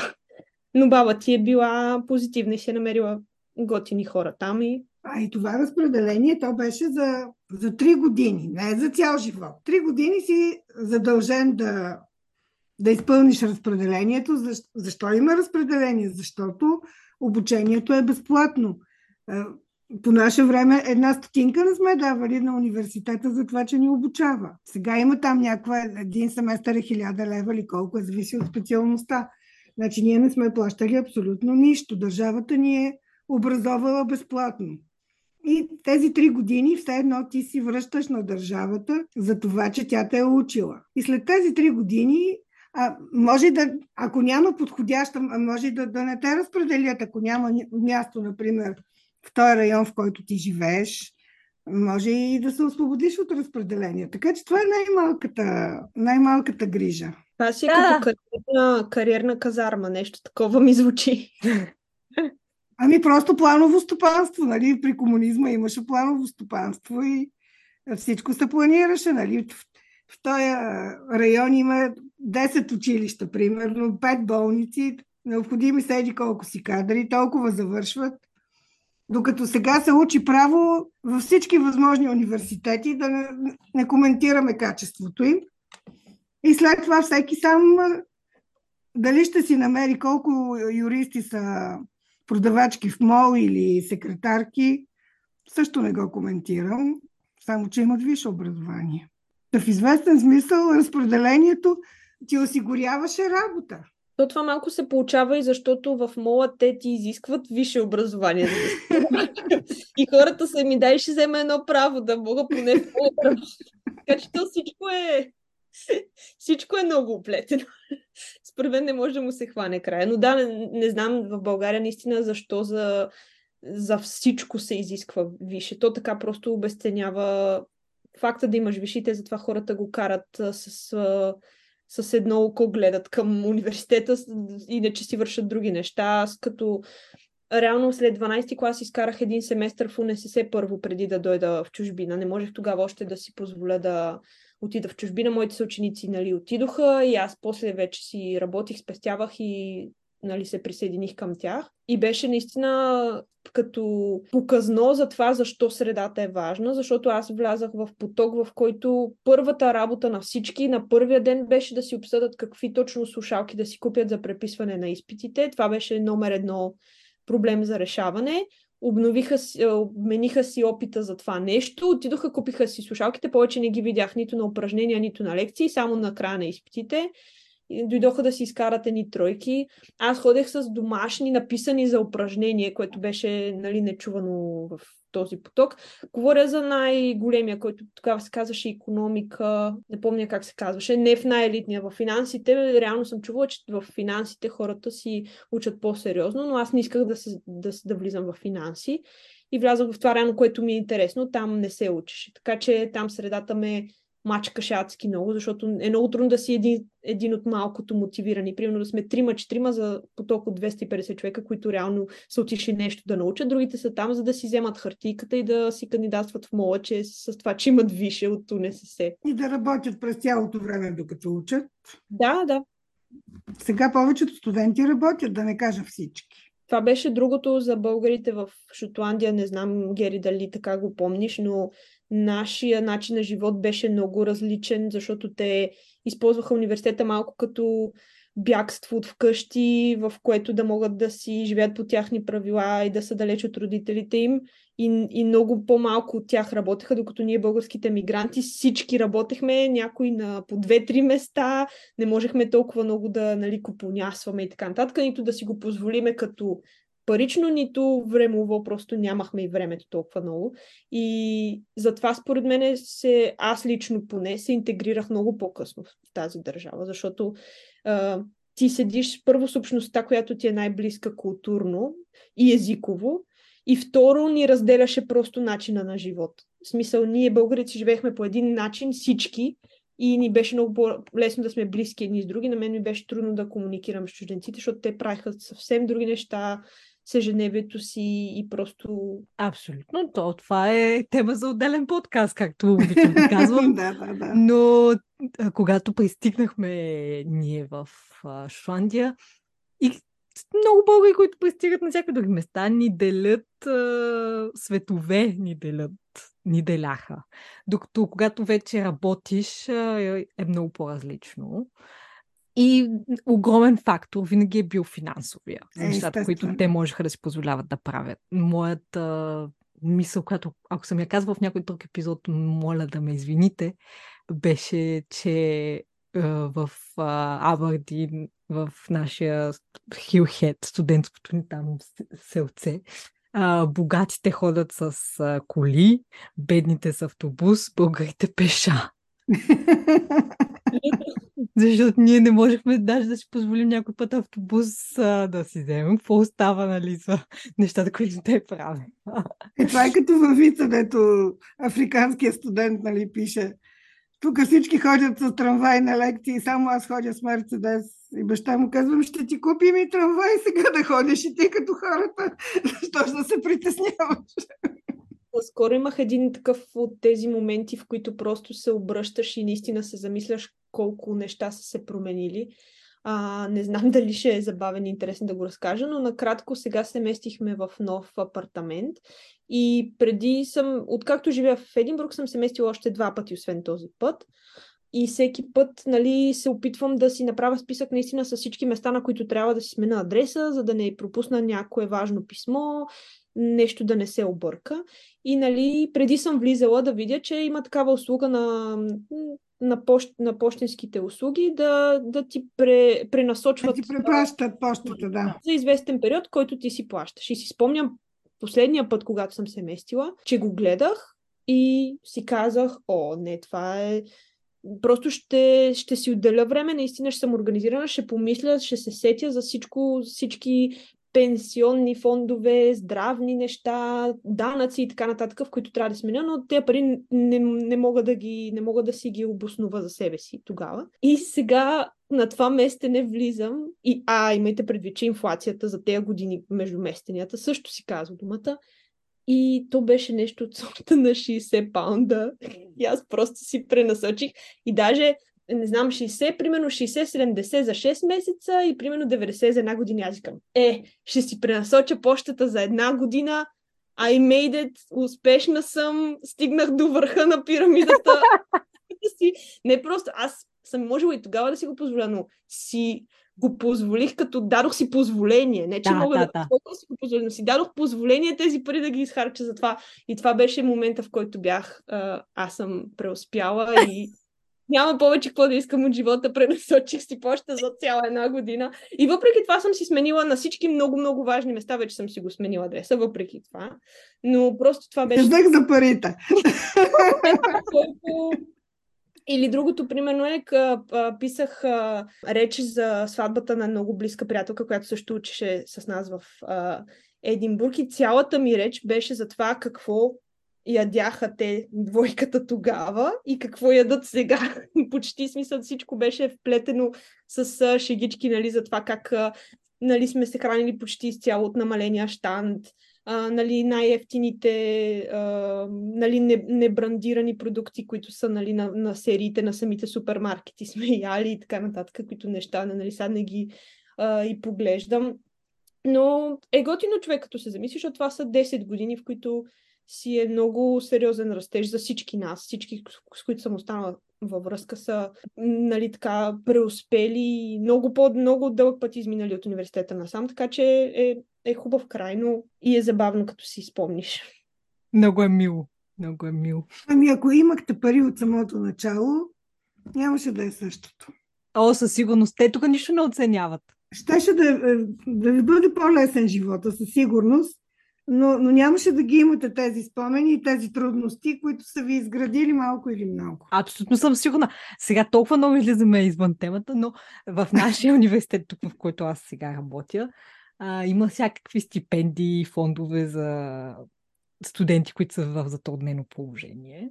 И те най-редовно идват нали, да молят за пари. Те са с направени ногти, с а, най- нали, такива прясно сложени мигли. Те са с а, толкова хубави обувки, дрехи, маркови. Лечи си колко пари само по себе си носят, Да. но те не могат да си позволят да си купат учебник или не могат да си позволят те, или какво си идват да кандидатстват нали, за всякакви финансови помощи. Просто различен... Това много ме натъжава, защото сега като каза за помощи, си спомних, че аз бях кандидатствала за, в, за нашия университет, за някаква точно стипендия за такива разходите ти за живот, да, до, някак, до някъде да се покрият. Беше си няк, някаква фиксирана сума, но не се водеше, нали, защото ние сме от, от Европейския съюз, така че и без това ние м, самите ни такси за университета са покрити и без това, така че беше специално нали, да ти помогнат с... И помня, че вадихме от на майка ми сметката банкови извлечения, нали, от нейната работа, специално писмо какъв е нейният доход, нали, че са разведени родителите ми, нали, и не, стиг, не, не стигнаха доказателствата. Тя имаше, тя имаше спестени пари общо взето да ми помага за 6 месеца. Аз имах малко спестени от това, което бях работила. И затова пом, ти помниш, Гери, на първо, първото нещо, за което си говорихме, като се запознахме, беше как така, аджаба съм си пуснала първа от всички 250 българи документите за жълтата книжка два дни след пристигането в Единбург. Даже и помня, че идваха хора, ти ли си момичето, което си е пуснала вече? А защото тези документи, нали, за слушателите да кажа, са просто много голям брой нали, бюрократщина и бумащина, която трябва да се подготви, за да се изпрати. Тогава, за да работиш 20 часа на седмица, трябваше да получиш позволение първо, за да си законен. И аз, понеже имах тези 6 месеца време да, да започна, нали, в това време да си получа разрешителност, да кандидатствам, да си намеря и да започна работа. Бях приготвила всичко още от България. Някаква дума се беше пуснала нали, с българите и много хора ми пишеха или, или ми идваха при мен, ме питат нали, как съм си ги изкарала, кое за всеки от отделните документи, нали, как съм процедирала. Та да, много бързо си получих разрешителното. Жълтата книжка. Да. Аз моята още си я пазя. О, и аз, аз няма да я изхвърля. Това е смисъл. Това е за музей. Ами на нея дължиме, аз дължа това, че съм тук 10 години на нея, защото аз ако тя не беше излязла достатъчно бързо, наистина м- нямаше да мога да си позволя да остана за, за след първата година още да... Просто нямаше да мога да работя и да, да се издържам, така че тя ми е все едно златния билет за оставане. О, къде ме върна? Нищо такова, реално. В хубавите времена. Трудни, но хубави. Много хубави. Да, полката е, че реално сега нали, модерната жена трябва всичко да е топ, но като погледнем колко сме извървяли, реално сме топ за, за някакви си наши стандарти от това, откъде сме тръгнали. Така че може би това е нали, панделката за извода от да. всичко. Благодаря ти, че направи връзката много плавно. Ами да, а според мен не си го припомняме достатъчно. Не си казваме е, достатъчно често. Аз се опитвам, много усърдно се опитвам на, на моите най-близки приятелки да им казвам твоето 19 годишно аз ще е гордо с теб. Mm-hmm. И според мен не си го казваме една на друга достатъчно това. Ами защото има, и пак, пак, пак идва всичко това от очакванията и от сравнята. Просто сме свикнали да дързаем само напред и да гледаме къде са ни а, пропуските и минусите, за да ги запълваме, за да се движим към този нали, перфектен, идеален модел, с а, която всичко е наред. И просто да, не се обръщаме да видим, че всъщност много неща са ни о, са ни супер, някои са ни окей, okay, други не са ни чак толкова окей, okay, но всъщност всичко е наред. Както казва майка ти, моята майка и баба биха казали, че всичко си ни е наред и не трябва толкова да се тързаем. Разбира се. Човек трябва да цени това, което има. То винаги може повече да има.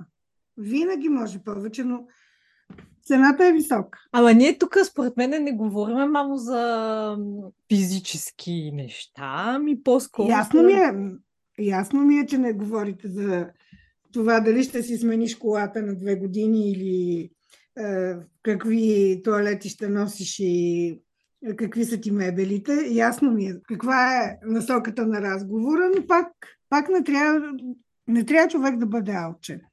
Дори в духовен смисъл, не само в материален.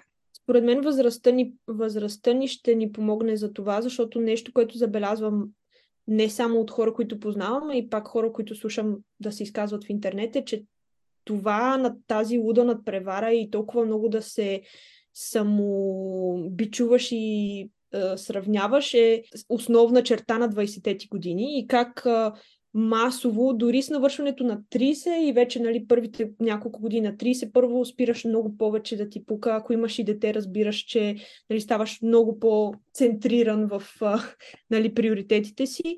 И реално това очумява и може би поколението, което ни казва нали, да, да така да гледаме по-отгоре-отгоре, те може би и те на 25 също са били така по, са се впечатлявали от а, чуждото мнение повече са дързали и така нататък, но с времето човек нали, умеква и се си пренарежда приоритетите и може би, не знам, аз така по него усещам вече, за някои неща, дори, дори така за външен вид, дори на този, на този разговор, на който сме, съм абсолютно неглиже, не съм се гримирала, не съм се старала как да изглеждам, просто имала съм други неща, примерно а, като приоритет преди да, да се включим в разговор и съм гледала тях да си свърша по-скоро, отколкото да се притеснявам за нещо такова, за което примерно, на 25 сигурно щях да, да сложа мъничко грим, нали все пак с хора ще говоря, но не е от неуважение към вас да подчертая какъв случай.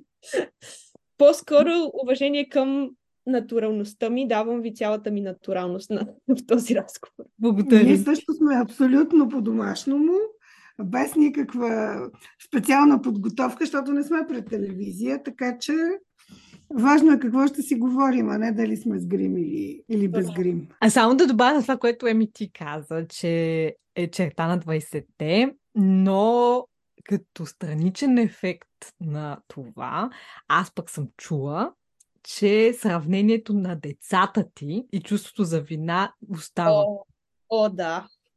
Че ти можеш да спреш да дързаеш за себе си, но, но кажи мамо дали е така. Но съм чула от много хора, че сравнение... После вече се измества това към децата ти, нали? Моето ходи на плуване три пъти в седмицата, твоето ходи ли, а моето е изкарало 105 точки по английски, твоето само 98. Нали? Просто на друг етап се променя. Спука ми, спука ми балона. Това, е, това звучи толкова а, реалистично и най-вероятно е точно така. И аз точно, точно се готвех за едни щастливи 30, в които съм много по-неглиже, обаче най-вероятно ще е точно така. Амбицията ще се прехвърли към детето, което се опитвам психически да се настроя да не го правя прекалено, но ще видим докъде, докъде ще успея. Не трябва да, да бъдете много амбициозни майки, защото ето сега моето дете ми каза колко психически е било натоварено заради това, че е имало такава майка. Пък аз не мисля, че съм била толкова амбициозна майка, но преди там в, в, в разговора с Ради ли беше? Тогава с Ради, с Радина. А, с Радина, да. Тогава аз разбрах колко така, колко психически съм натоварила моето дете, но аз не, не, изобщо не изпитвам никакво чувство за вина, защото така като го гледам, не ми има вид на изтормозено дете, напротив, много добре си се е развило детето. А и аз не съм била толкова амбициозна майка, просто детето си беше такова. Ако ти беше някое бавничко и мързеливичко детенце, аз да се скъсам от амбиция, нищо нямаше да постигна. Просто ти си беше такова. Отвътре си така беше така. Да тичаш от английски на балет, след това на, не знам, на хиляда неща на ден. И както казваше учителката по балет, вие в живота ще се справите, защото от малки сте свикнали да тичате непрекъснато на стол места и няма да ви бъде трудно. И наистина е така. Така ли е изтормозено дете? Гери, дали ще се съгласиш, но може би Гери визира не, че а, ти си я карала, ми по-скоро, че ти не си я спряла. Гери, поиграй, малко се успокой, малко си поиграй, нали се едно ти не си упражнила отпор, тя е на нейната амбиция и тя е залитнала в крайност сама. Може би, не знам, това ми е моята, моето предложение за неща. Ами не знам, не знам, аз не съм го чувствала така, но ето, тя понеже е прочела много такива психологически е, текстове, които са дълбоко погрешни понякога. И ето стигнала до такъв извод.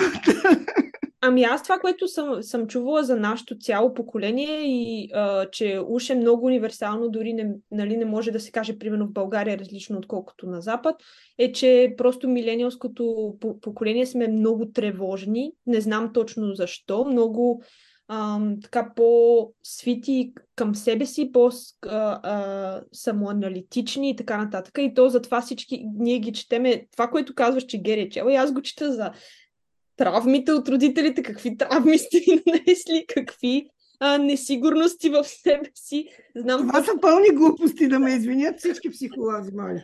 Да.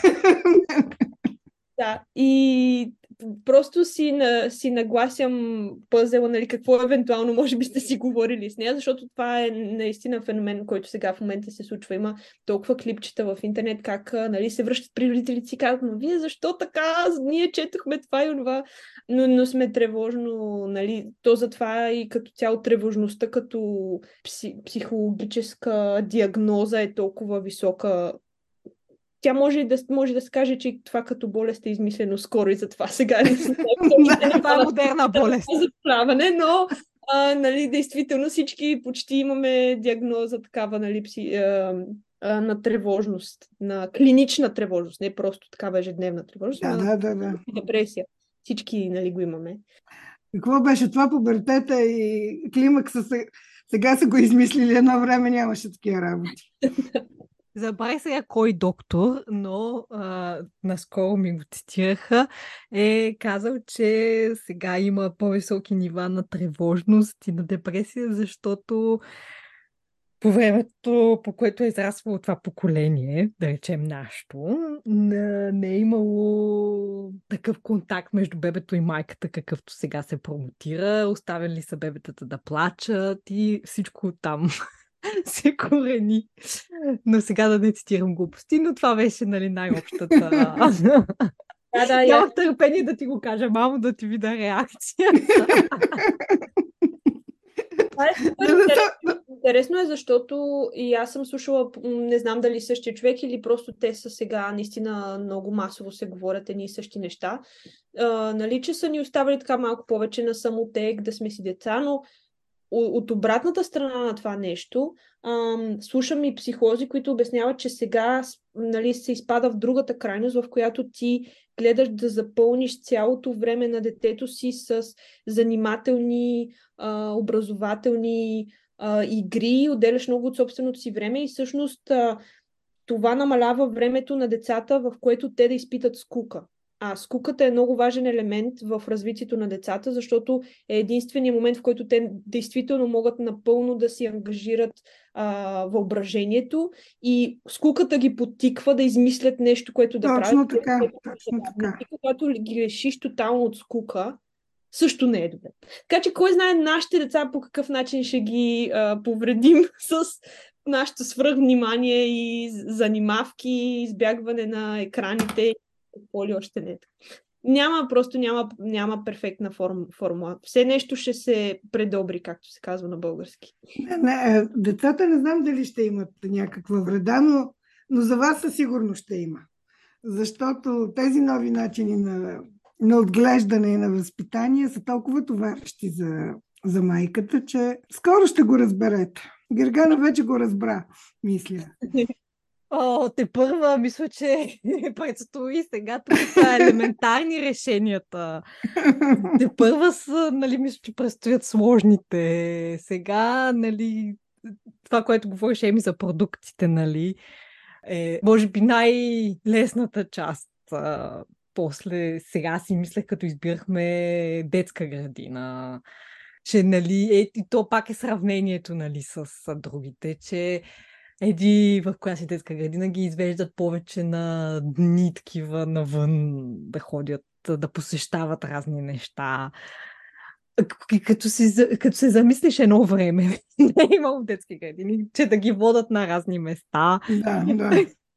Пък са станали хора. Пак са станали хора, да. Така е, нали? нали? Това, с това започнахме да. да не се прекалява с нищо. Защото се залита от едната крайност в другата и не е добре. И за детето не е добре, и за родителите не е добре. Да. Мисля, че ще има много интересни неща, които да се изучават в бъдеще, защото друго нещо, което си мисля, което ще, ще има мнозинство от хора в тази ситуация, е, че следващото поколение всички ще имат породени братя и сестри с много малка разлика.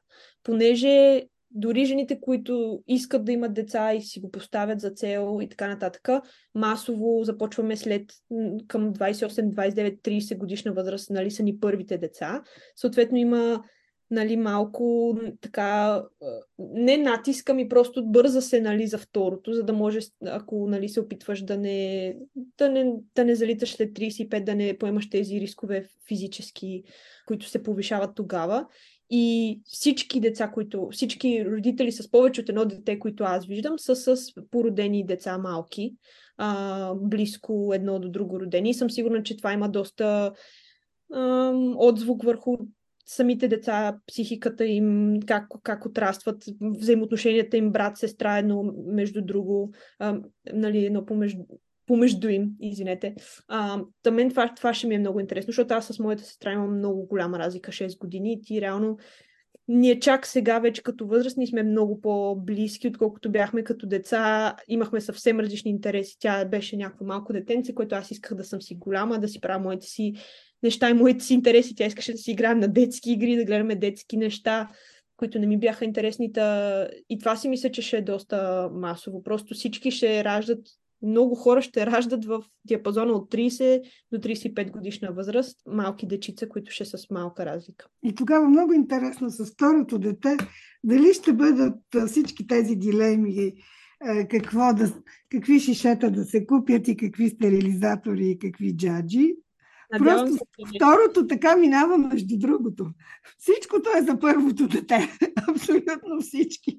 Ще си говорим пак, но аз от нашата бебешка група, която ми е най-пресния пример, който ми е пред очите всеки ден, едно бебе е второ, всички други са първи. Е, това, което е второто, то е с различни чорапи. Точно. това, това искам да ти кажа. А, почна да яде а, преди останалите и то всякаква храна. Един ден бяхме на кафе и тя яде круасан с шоколад. Може да си представиш ние в... А, нали, всичко е здравословно, проверявам колко грама сол има в нещо, дали може да се даде, не може да се даде и така нататък. Та, да, може би ще запишем разговор, когато имаме и второ и да видим. Няма нужда да записваме, то е ясно. То е ясно, че с второто дете просто всичко минава по съвсем... Нямам две деца, но от наблюденията ми, от това, което съм чувала от майките, ако за първото всичко се е гладило, всичко се е дезинфекцирало, после второто си растена самотека въобще. Най-известното извинение и така, може би си, си прочистват съвестта родителите е, че те казват да, така е, наистина, но второто дете получава един много по-спокоен и уравновесен родител и това, нали, едва ли не балансирало всичките негли- неглижирани аспекти на дезинфекция и здравословно хранене. Така че не знам, всички това го казват. Да, да, но аз бях вече в друга, друг стадий на живота си и предложих един много по-завършен и така осмислен родител. И не знам, не знам дали е така, но звучи, звучи добре. Нещо, което с теб а, съвсем накратко си говорихме в предварителния разговор, което мисля, че много точно се вписва в а, възпитанието, но то всъщност обхваща всеки един аспект е за, разликата между мъжете и жените и как подхождаме ние към амбициите, към управляването на едно домакинство, към възпитанието на децата.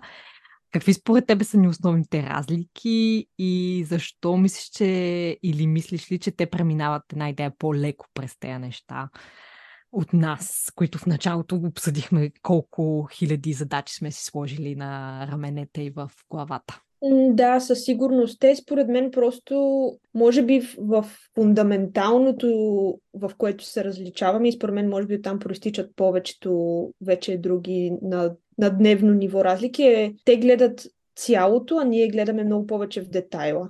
Затова, примерно, класическите смешки за, нали, мъжете как ще си хвърлят чорапите до леглото и жената ще мине и просто нас ни дразни, нали? Неща, които забелязваме, те просто не им правят впечатление, не са важни за тях.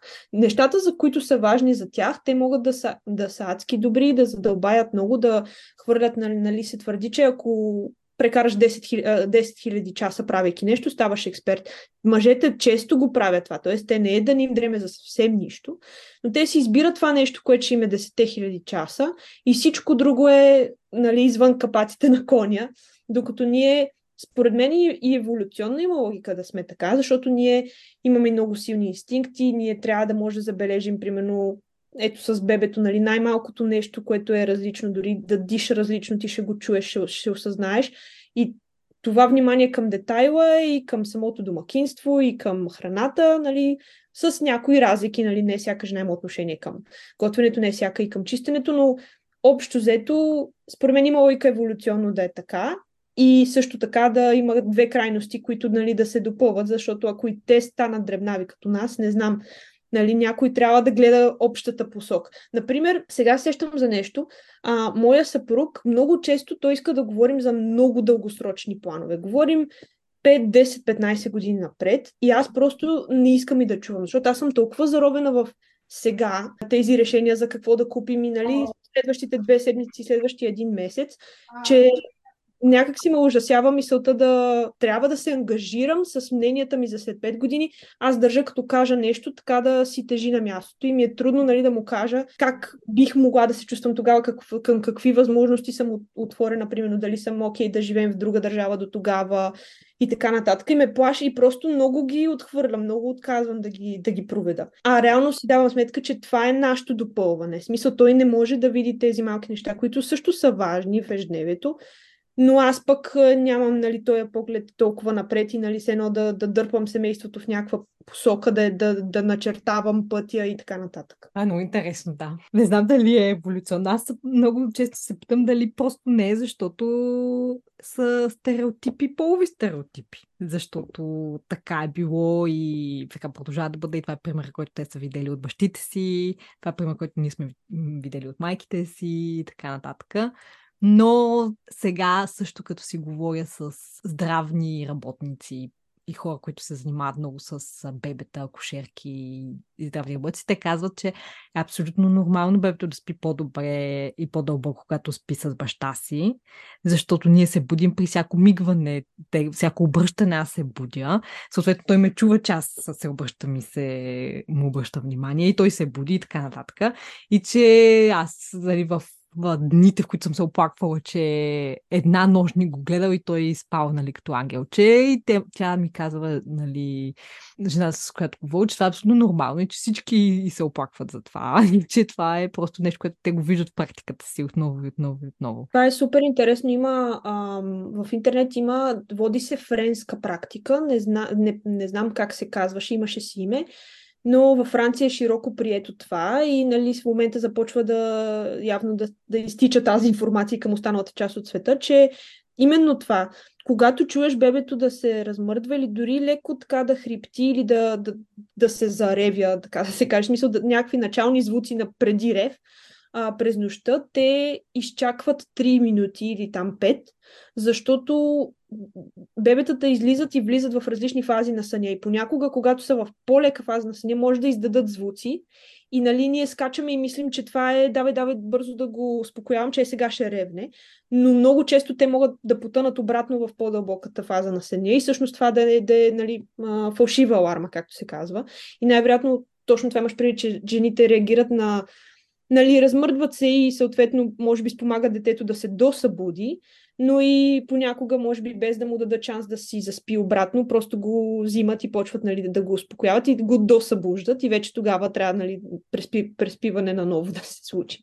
Затова ме подсети това, което казваш.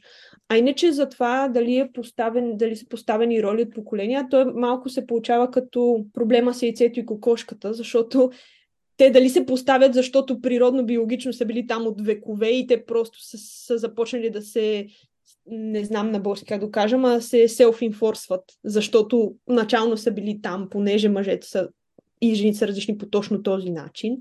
Няма как да го проследим до първоисточника, но е може би някаква комбинация от двете. Да. Но ще кажа, че вие имате късмета, че съвременните татковци много активно участват в отглеждането на децата. За България не, не винаги. Има вече по-млади, виждам примери сред по-младите, но, но традиционно в България гледането на деца си е женската работа, докато аз виждам и в НИК и изобщо много млади татковци, които с всичко могат да се справят и това е много хубаво. И облегчава до известна степен така трудното ежедневие на една майка и много много похвално е това. Еми да, но пак за големите решения, свързани с децата, по мое мнение, пак жените взимат решенията. В смисъл, те помагат от гледна точка на това, че могат да свършат всички неща. Както в началото Еми, когато обясняваше за какво работи. Те хора, които измислят стратегията и те хората, които го, ги изпълняват, те са достигнали до там да изпълняват всички неща, да смеят да, да си да хранят, да, така, така. Но стратегията, според мен, е все още е измислят. е, така е, но, но представи си пък, че, че не се включваха. Е, не, не си го представям. Въобще не си го представям. Не ми го дава хипотетично даже като вариант, защото не работи при мене. С такъв човек аз дете няма да имам. Даже има такъв термин на английски default parent, нещо като основен родител. И съм виждала клипчета, в които, а, нали, такива като забавни, като тещета, нали. Задайте тези следните въпроси на вашия съпруг или на бащата, за да установите нали, кой всъщност е основния родител. И въпросите са от сорта на а, знаеш ли цялата медицинска история на детето? Кой реже ногтите на детето? Някакви такива неща, които са по... Абе, просто, колкото и да помагат мъжете си, има някои неща явно и може би не са, са еднакви за всяко семейство. Със сигурност някое семейство и може и бащата да реже ногтите и да знае точно нали, всичките а, вакцини, нали, историята с алергии и такива, но в общия случай, колкото и да помагат, жената винаги знае наистина всичката информация и може. И това го а, изтъкват като важно, защото съответно, ако нещо, не дай си Боже, се случи, докато бащата е навънка с детето и трябва да се заведе в болница и такова, просто там има едни такива въпроси, които задават, които бащите обикновено просто не ги знаят. Независимо, че са си играли, са подхвърляли бебето във въздуха и са се смяли, и са го гаделичкали, и са му сменили памперса. А, просто има неща, които не ги знаят и това пак може би е опира до вниманието им към детайла и до това колко, за колко важни ги намира. Защото майката ще се притеснява да не ги знае. Майката ще премисля, леля, аз трябва тези неща да ги имам примерно в една папка, всичките му изследвания, дрън-дрън.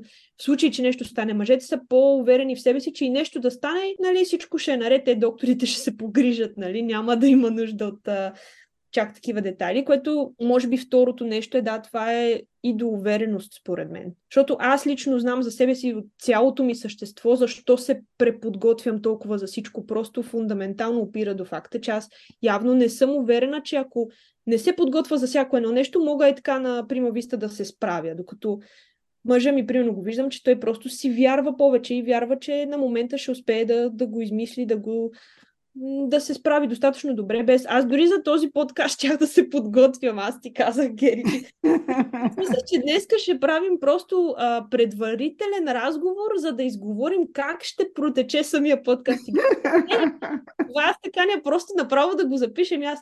О, това е много нали, спонтанно за моите че сега в момента получавате неподготвената ми а, изява в подкаст. Много сме Ама... щастливи от този факт. Нашия подкаст е точно такъв спонтанен. Ние нищо предварително понякога си набелязваме някакви въпроси, но не винаги. И естествено разговорът тръгва много различни посоки, различни от основната тема, но това е живия разговор. Това му е хубавото. Просто е смешно, че моята презумпция е такава, защото аз после като се замислих, точно 30 секунди ми отне да се замисля, че всъщност това е абсолютно най-оптималният начин, защото ние ако веднъж си говорим за темите и после втори път говорим пак за тези теми, то аз постоянно ще си мисля, ама аз се повтарям, ние вече си го говорихме това, ще, ще търся нали, какво да кажа, докато ако за първи път ги разискваме, ще стане много по-добре. Но е смешно, че аз дори не ми минава през ума вариант, в който няма подготовка, да дори да видя добрите страни на това да няма подготовка. А после, нали, точно веднага осъзнах колко ще е по-добре, ще се получи така. Та, да, просто съм си такава, но може би съм просто в тази крайност, в която, нали, на, може би, са женски качества, може би са си мои индивидуални качества, не знам. Но мъжете са по-уверени, по се хвърлят с главата напред, което е нужно понякога, особено за някои решения, особено в критични ситуации и така нататък е нужно и, така, и такъв човек с такъв подход. Със сигурност и, и на работното място също са много по-уверени. Да. Което е абсолютно друга тема за това как кандидатстват за работи, за които не са квалифицирани и ги взимат и... Ма това е много интересно, защото аз съм малко съм се допряла и до другата страна, в която сме дефинирали изисквания за позиция и съм нали, чела CV-та и съм правила интервюта и всъщност знам, че когато се пишат тези изисквания, ти пишеш абсолютно най-идеалния кандидат, който може да си представиш. И реално, когато видиш а, едни 50 CV-та, ти си даваш а, сметка реално колко от тези неща изобщо е възможно да се отметнат като налични в даден кандидат. Да, да. Просто няма как да знаеш кой друг кандидатства и колко амбициозни са били тези, които са писали обявата в, в желанията си за кандидата. Не можеш да имаш и по, поглед върху целия пазар, като в момента. Дали, дали защо има човек, който в целия пазар ги има всички тия? Не, в повечето случаи търсят еднорог. Да, Ма да, не да. така е, те търсят еднорог. Да, така е. Бъдете уверени. Да, да. Не се съмнявайте в себе си, защото е минус. Хайде да си кажем нещо положително една на друга за финал. Казахме си колко много сме постигнали, откакто сме дошли в Великобритания. Това беше едно. Казахме си колко много задачи имаме на раменете в момента и че сами сме си ги поставили. Никой не е дошъл отстрани да ни ги сложи. Или понякога има чувството, че някой е дошъл и ни ги е сложил, но всъщност ние сме си ги избрали да се товарим с тях. Но се справяме много добре и браво на нас. Да, абсолютно. И аз така смятам, че много добре се справяте, но все пак малко да се намали темпото, ще бъде добре. Ти как успяваш така леко да преминаваш с усмивка и с... Е, аз не съм толкова амбициозна, просто... Моят случай е различен за това. Просто съм живяла в други условия, в други времена, в друга кариера, в кавички, ако може да се каже кариера. Е, как? Разбира се, че може. В, вашия живот е много по-различен и много по-труден. И точно за това ви казвам, намалете темпото. Аз... Имайте време за себе си. Мисля си, че има, има вариант а, вече след живот и здраве, когато съм майка и съм била в майчинство, да ми се промени. Наистина си мисля, че е напълно възможно да искам да се върна на намалено работно време, на полуработно време в някаква такава конфигурация различна. Нали, не искам да се заричам, няма и как да знам. Имате ли финални неща да кажете? Ами, нали ги казахме? Ами, аз искам едно последно нещо да кажа, което е просто наистина да си припомняме по-често къде сме тръгнали, ако, де, ако нашето аз от преди 10 години му разкажем за живота си сега, колко много път би ни се сторило, че сме изминали и колко, ще знаем колко ни е коствало и какво сме вложили в това. И съответно да го използваме като добре, тогава, значи след 10 години моето аз, ако дойде днес и ми каже, съм сигурна, че с усилията, които полагам днес, ще бъде достатъчно, за да, да извървя още много път в следващите 10 години. Със сигурност след 10 години бъдещото аз, ако се върне, пак ще съм нали, впечатлена и горда от нея. Така че просто да си припомняме, че това не спира с сегашния момент и, 10, и преди 10 години, ами продължава и с сегашния момент и след 10 години. И така, просто да се щадим малко повече и да си говорим повече, защото колкото повече си говориш с хора в подобна ситуация, толкова повече се чувстваш, че не си сам и че не си луд, защото аз постоянно си мисля, че съм луда и че съм в някакви страшни крайности, а всъщност после разбирам, че всички сме в една и съща лодка, повечето случаи, и да се заграждаш от хора, на които се възхищаваш, които дори да е само привидно, че са много добри във всичко, все пак те мотивира, защото не е и вариант да тотално да се откажем и да кажем, ми много е забързан света, има много изисквания към нас, има много информация, дигам ръце. Това също според мен не е, не е вариант. Просто трябва да намерим някакъв баланс. Прекрасен финал. Благодаря ти. Точно така. И на мен много ми хареса. Благодарим ти много, Еми. Надявам се пак да ни бъдеш на гости. Благодарим на всички наши слушатели и молим ви да се самопоканите.